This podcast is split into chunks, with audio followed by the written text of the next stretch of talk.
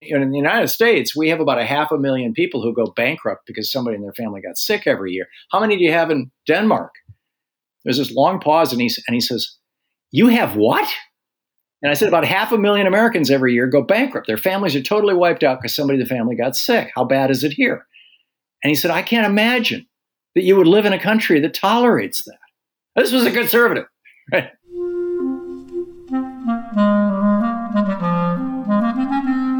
Hello, this is The Great Battlefield Podcast. I'm Nathaniel G. Perlman. A great political battle is being fought right now between progressives and the forces of reaction on the other side. This show is about the political entrepreneurs and other progressive leaders who are finding new or improved ways to fight. In this episode, I interview Thom Hartmann, who returns to my show to discuss his newest book. For a longer interview with him, check out episode four twenty-eight. Thom is a progressive political talk show host, entrepreneur, and author who has a multi-million person weekly audience. His latest book is about healthcare. So, after a quick word from my sponsor, my interview with Thom Hartmann of the Hidden History series and the Thom Hartmann Show.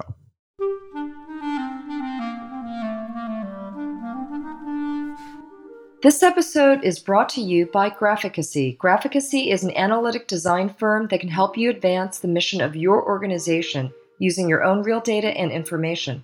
They are twenty-first century visual communicators who create interactive graphics, motion graphics, and data visualizations.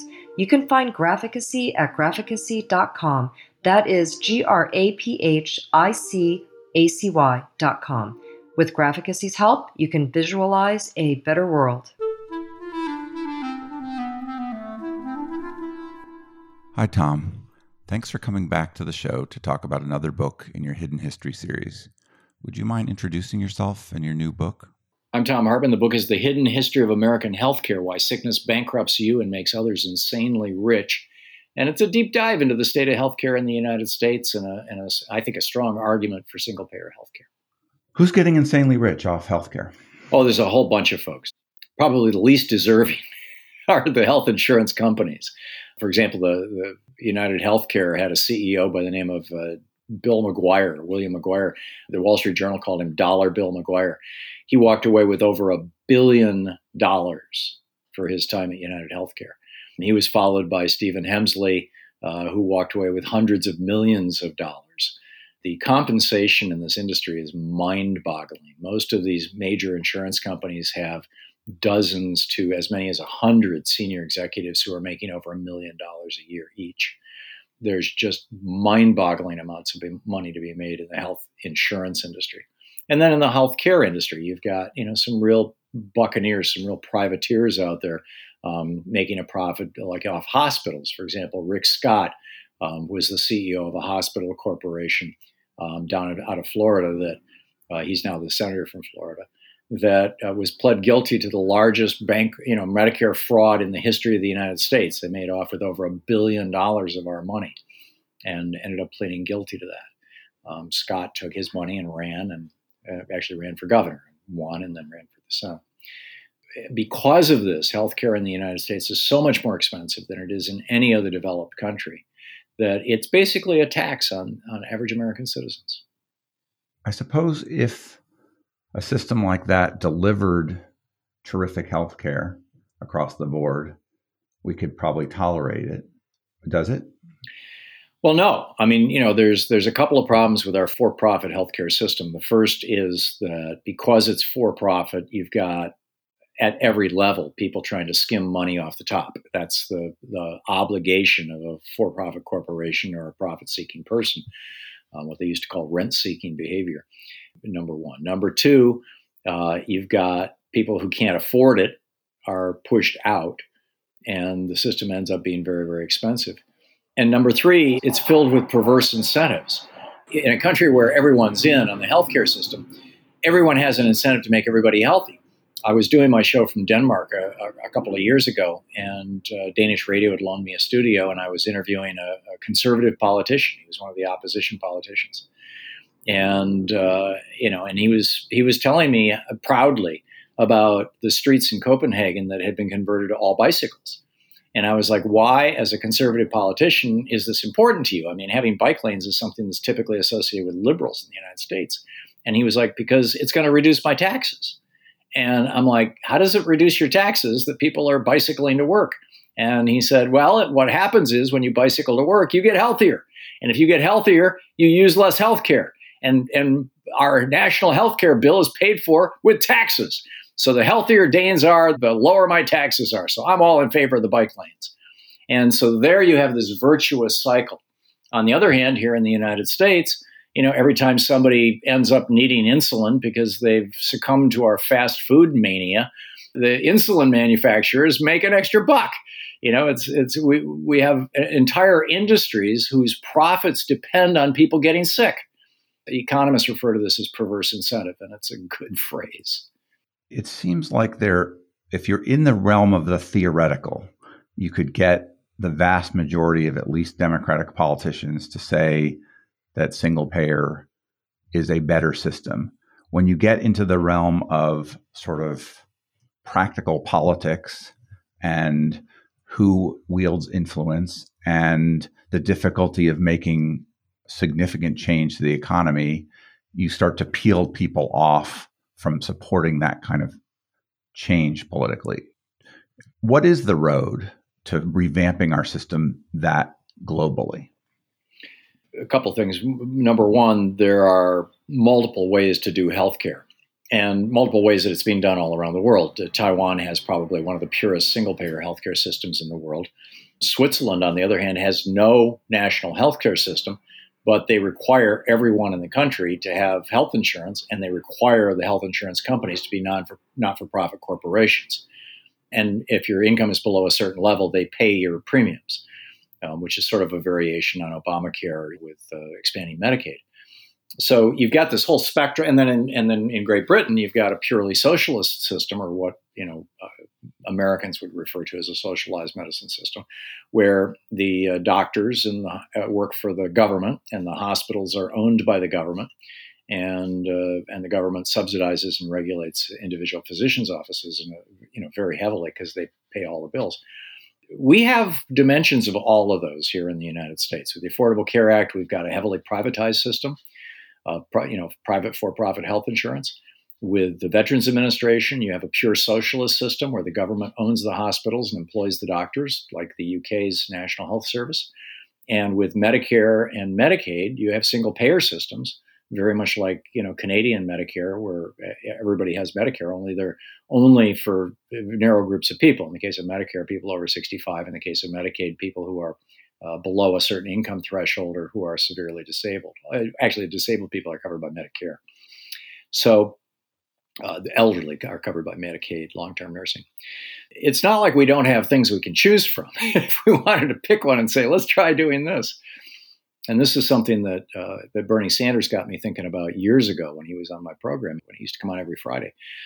Uh, you know, we were talking about uh, extending Medicare to everybody in the United States. And he was like, I'm not sure that's the right way to do this. He, he says, at the federal level, he said, I think it should be administered by the states. And it hadn't occurred to me. I mean, you know, his point was that if the individual state governments are closer to the people and they're more responsive to the people typically than the federal government. And this way, you can also have the individual state governments tweaking and experimenting with what works. And you'll have essentially a competition to produce the most Um, vital and uh, efficient and effective healthcare system. And, and he pointed out to me that that's what happened in Canada. Tommy Douglas was the premier of Saskatchewan, and he uh, pushed through a, a single-payer healthcare system in Saskatchewan, and it dropped costs so much, and people loved it so much. I mean, he's still re- revered every year, you know, in the the number one Canadian. He's sort of like the George Washington of Canada, you know, everybody loves him. He's not even with us anymore. Um, and so anyhow, he, he passed that in Saskatchewan, and then, you know, uh, Ottawa said, well, I'd like that. And British Columbia, well, hey, we want something like that. And, and Ontario. And, and pretty soon, you know, it was spreading across the country, and the federal government jumped into the act and said, we'll backstop you guys, and we'll provide some uniformity and make sure that when somebody moves from one province to another, there's some continuity. Um, but they have a fairly decentralized system. And uh, when I lived in Germany, it's it's somewhat the same. It, it, they have a, a relatively decentralized system in that the individual states administer the systems locally. I'm not sure how that works in, in all the other, you know, countries around the world. I haven't done an individual survey, but um, I think there's a lot to be said for that. Well, it doesn't feel politically like we're close to that kind of change. Well, there's there's two problems. One is that single-payer systems tend to put health insurance companies out of business, and they don't like that, and they own politicians. The Vermont legislature passed a single-payer law, and it was signed by the governor. And uh, they then set out to put it into place. And what they discovered when they set out to put it into place was that all the people on Medicaid in the state, and there are a lot, Vermont's very rural and, and frankly, a very poor state. I lived there for ten years. Large chunks of it are very poor. And all the people on Medicare, all the re- retired people, there is a federal law that prevents that money from passing through into any kind of state system that's not just Medicaid and Medicare. And so, I mean, states can rebrand it. Um, they call it Texas Care or something, but it's still just Medicaid or Medicare, you know, or Medicaid actually would be the case.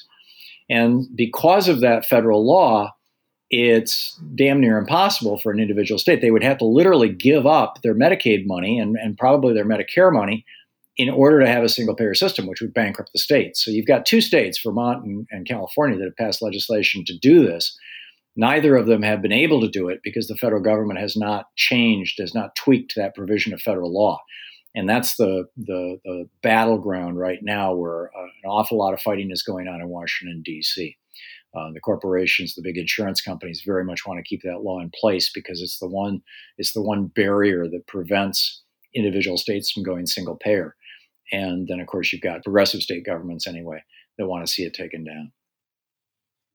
I imagine that your audience for this book, many of them, most of them are persuaded already that single payer is a better system than the one we have. What's in the book for them?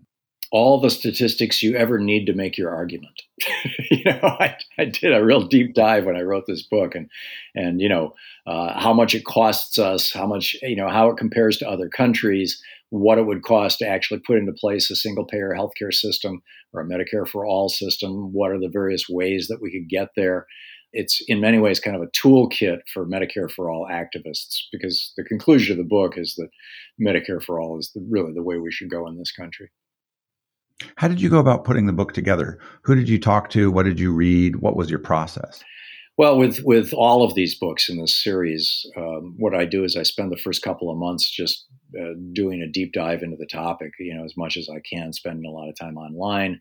I probably bought twenty or thirty books for research on this and, and you know, read many of them and pieces of others. And then, you know, I uh, I put together an outline and then, you know, you write the book. One of the things that I found that was most amazing in the research that I was doing for this book was the reason why we uh, don't have a national healthcare system in the United States. And for that matter, the reason why Medicare has a twenty percent hole in it or a gap in it. And that goes back to the uh, late eighteen hundreds, early nineteen hundreds. In the eighteen eighties, eighteen nineties, uh, medicine was becoming a, a thing, you know, it was becoming a real uh, profession. Lister and surgeons started wearing masks, and there were huge advances in surgery, and the germ theory was widely accepted, and some early antibiotics were being developed and used. And, and um, around that time, we had insurance companies. In fact, uh, one of the first mutual insurance companies was created by Ben Franklin in Philadelphia. And the insurance companies were big on life insurance and casualty insurance and fire insurance and things like that. And they were just starting to think about health insurance. And as the insurance industry was kind of gelling and solidified, it was the eighteen eighties, eighteen nineties, early nineteen hundreds. And around that time, this fellow from Germany, Frederick Ludwig Hoffman, emigrated from Germany to the United States and married a, a, a Southern belle, a, a, a young woman from Georgia, and lived down in Georgia for a while. And while he was in Georgia, he was a statistician, by the way. He was a, an absolute genius with numbers. Um, and uh, he made his way as a statistician in the United States. He was the guy who actually discovered the association between tobacco use and lung cancer. He was the guy who discovered the association between asbestos and mesothelioma and got, you know, became very famous for this. He also discovered the connection between cancer and a diet high in processed foods or low in fresh fruits and vegetables. And he wrote a book about that that's still in print. So, you know, Frederick Hoffman was like really into figuring things out and understanding things.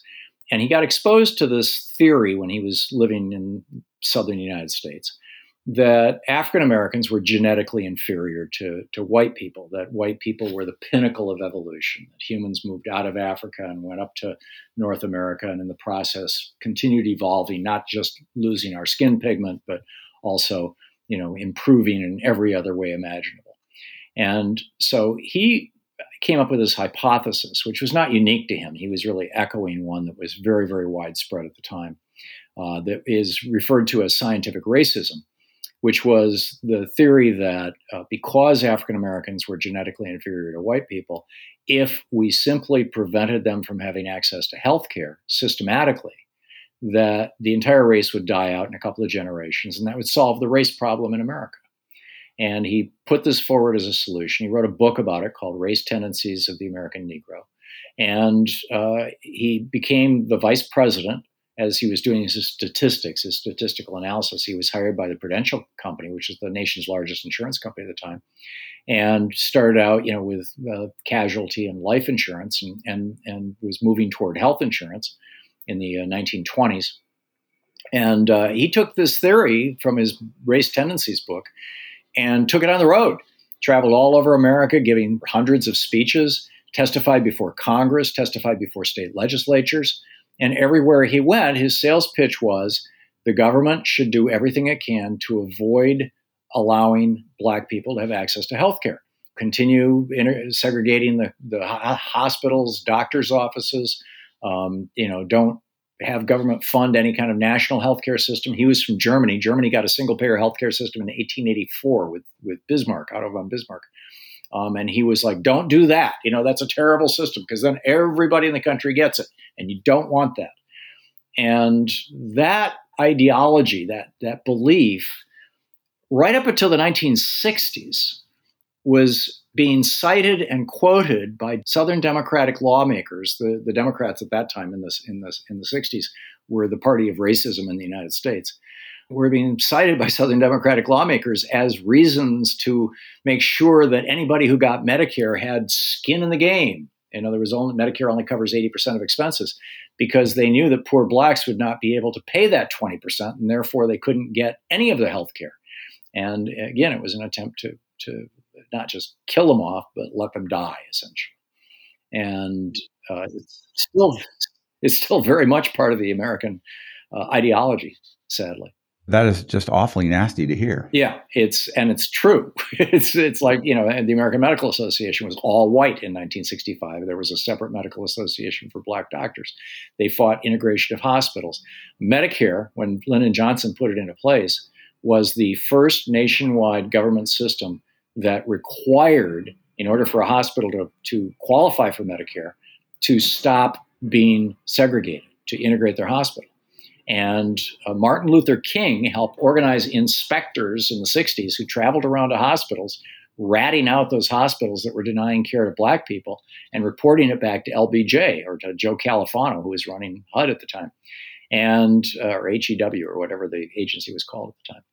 And uh, it was the, the most successful racial integration program in American history because it was coming right into direct collision with this uh, you know, Hoffman uh, theory that, you know, I think is still animating a lot of uh, the, the reason why, for example, you know, why did Rick Scott fight so hard when he was governor of Florida to prevent Florida from expanding Medicaid to poor people? Well, you know, a large chunk of the poor people in the state of Florida are Black. Um, that that ideology still lives.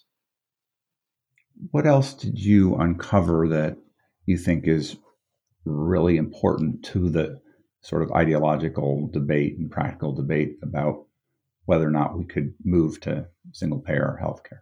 I think another really important point, and I open the book with it actually, is um, how public health, the, the health of the society, the health of the country, how public health and individual health are really uh, two sides of the same coin.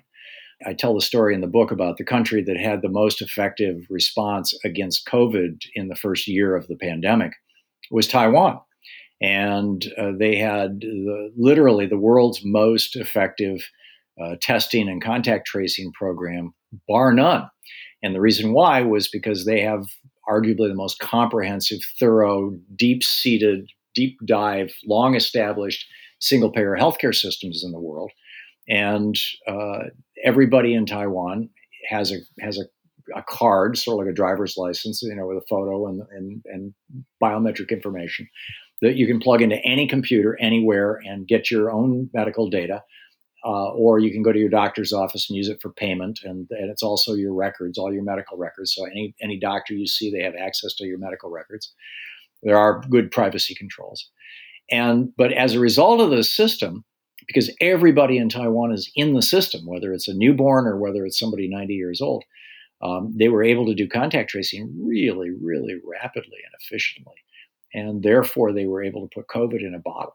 You know, they were able to just block it off early on. And they ended up with one of the lowest death rates in the world as a result of that. Individual health and public health are the same thing.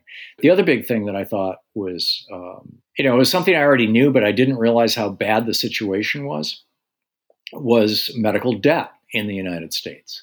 When I was in Denmark and when I was interviewing uh, mostly conservative politicians, which is my favorite thing to do, find conservatives to debate anywhere in the world. And I had this guy on who was a member of parliament, and uh, he was ranting and raving about immigrants, which apparently is the main issue for conservatives in Denmark, uh, brown people coming into their country. And I said, well, let's talk about healthcare. You know, you've got a single payer healthcare system here in Denmark. Um, you know, if you're conservative, you must hate that, right? And he was like, what, are you crazy? You know, and I'm like, well, you know, it's it's you've got to have some kind of a problem. In the United States, we have about a half a million people who go bankrupt because somebody in their family got sick every year. How many do you have in Denmark? And there was this long pause. I mean, he was sitting in the studio with me. There's this long pause, and he and he says, "You have what?" And I said, "About half a million Americans every year go bankrupt. Their families are totally wiped out because somebody in the family got sick. How bad is it here?" And he said, "I can't imagine that you would live in a country that tolerates that." This was a conservative, right? And, and well, conservative there is different than a conservative here. Yeah, I mean, we absolutely. really have an anomalous country. We do, right? We on, do. I mean, on, it, on many fronts. Yeah, the, the total number, you know, and it was a half a million at that time. That was about a decade ago. It was seven hundred thousand last year in the United States. It's probably going to be a million this year. Last year and this year being particularly bad because of COVID, because so many uninsured people are are just poorly insured. I mean, health insurance just sucks in general in the United States, and people are getting whacked with co-pays and, and no pays and everything else. It's gotten really, really bad. And this is a drag on our entire economy. This isn't just a healthcare issue. There, there are people who are not starting families, who are not starting businesses. There are entrepreneurial opportunities that they're passing on because they need to keep their job because of the health insurance, or because they're afraid of, of you know, going out on their own like this because they won't have access to inexpensive health insurance. To some extent, Obamacare helped that situation. Uh, but, you know, nowhere near as much as we need. So this is a, a kind of a whole of society impact. People tend to think of healthcare in a in a box, you know, as, as a, this little separate, unique uh, issue or separate, unique area of expertise or debate or whatever. But really, it impacts everything, absolutely everything in our society. You have a widely listened to progressive radio show. What are people talking about these days on it? What are the main topics of concern? How are progressives feeling right now? Well, you know, our, our show is largely driven every day by the news cycle. So right now it's, you know, Trump betrayed America when he ordered Pakistan to release the head of the Taliban and then cut a, cut a secret deal with him and, uh, you know, told him that we were, well, ultimately it wasn't secret, but, um, and tried to invite him to Camp David. And, uh, you know, he sold out, he sold us out, Trump did. And he closed ten Air Force bases in, in Afghanistan, which is why we can't get our people out right now. When he told the Taliban that we were we were going to pull out on May first, at that point, the Taliban started going back to uh, all of their local leaders or their, their, you know, regional leaders all over Afghanistan and telling people, um, who were in the Afghan army, who were just trying to make a living. You know, I mean, it was a good paycheck, right? Uh, they were going to these people in the Afghan army saying, you know, we're going to come and we're going to take over because, you know, we have this signed agreement with the president of the United States that says America leaves on May first of twenty twenty-one. And, and so uh, you continue taking your paycheck from the government, but when we show up, uh, just set down your weapons and we won't kill you. Everything will be good. And that's why the, you know, when, when finally, you know, uh, Joe Biden pulled the trigger, uh, terrible metaphor, but in, you know what I mean? Said, okay, it's we're getting out. That's why the whole government just instantly collapsed. And the army basically just melted away and fled. It was because this deal had been worked out between Donald Trump and the Taliban and the people in the Afghan army back last year. They were all waiting for this moment. And so, you know, we got stabbed in the back, and so did Afghanistan by Donald Trump and his people. That's that's a, one of the major topics of conversation right now. What do you think's coming for the next, the midterm election? I don't know. There are so many dynamics at play. Uh, Biden is taking a huge political hit from, you know, Trump's sabotage. Trump set this up, you know, a really slick job, Donald. You know, he, he really handed uh, Biden a, a disaster. Um, and then on top of that, of course, you've got all these people running around saying no masks in our schools and critical race theory in our schools and, you know, just stirring up people and making general hysteria. And then on top of that, you've got individual Republican-controlled states changing their election laws so that they can, you know, uh, throw people off the voting rolls without, you know, without any kind of consideration, and they can even ignore votes or change votes, and uh, or change the outcome of elections. At the same time, you've got Joe Biden doing a pretty good job with the pandemic and uh, getting us out of Afghanistan, even though it seems to have its problems. It's really hard to say. Uh, it's I think a lot is going to depend on the base of both parties. Uh, the Republican base is fairly cranked up right now. Uh, the Democratic base, if uh, Biden can pass these large infrastructure bills, if he can get these things through, if he can get the For the People Act passed so that they can stop the voter suppression laws and the we can change the election laws that Republicans are passing, then I think Democrats have a chance of uh, taking back the Senate and holding the House. If they don't, then I suspect that the Republicans will take control of the country. And, and uh, if so, I think that we would be facing a really severe economic disaster, not to mention a political one. And not to mention a possible comeback for the previous president. You betcha. Yeah, uh, which is just highly scary. Is there a question I failed to ask that I should have about your book? Oh, um, uh, Medicare is uh, another fascinating issue here. Uh, you know, what's going on with Medicare, how in uh, two thousand five, George W. Bush, or maybe it was two thousand three, I'd have to go back and look at the book, one or the other. Uh, George W. Bush wanted to start taking apart Social Security and Medicare. He had ran for Congress back in nineteen seventy-eight from Texas. He lost. But he had run on the platform of ending uh, Medicare and, and privatizing Social Security. And uh, so his plan to take a bite out of Medicare was to privatize it, basically, and to allow the health insurance companies to compete head-to-head with regular Medicare, but giving them massive subsidies. So uh, what they did was they created this program. They called it Medicare Part C. What it is, is that private health insurance companies can offer their own private policies with many of the gotchas that private policies have, like you've got to check with them before you get a procedure, and sometimes they refuse to pay for things, and et cetera, et cetera. But they could call it Medicare. They could put the, the all they had to do is add the word advantage to it, Medicare Advantage. And it's not Medicare. And people, as they get older and get more expensive, these private companies do everything they can to, to make life hell for them. So they will dump their Medicare Advantage and go on regular Medicare as they become very expensive. So our government picks up even more of the bill, and the private health insurance companies can then, you know, just make a profit off people between the time that they're, say, sixty-five and seventy or seventy-five, when they're still relatively healthy. But once they start getting sicker and more expensive, then, you know, boom, Medicare Advantage just sticks it to you. And it, it's such a scam.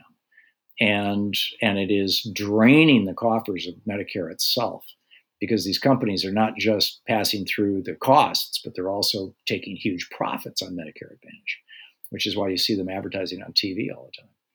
So, uh, you know, this this is another kind of alarm bell that I wanted to ring for people, that this is this was a naked attempt to damage and destroy Medicare, and it's working. And you've got about a quarter and a third of all Americans over sixty-five are now on Medicare Advantage, and it is rapidly draining the Medicare trust. That's distressing to hear. It's always good to talk to you. I don't want to take too much of your time. Anything else you want to say? No, I, that's that's good, Nathaniel. Thank you for having me on the program.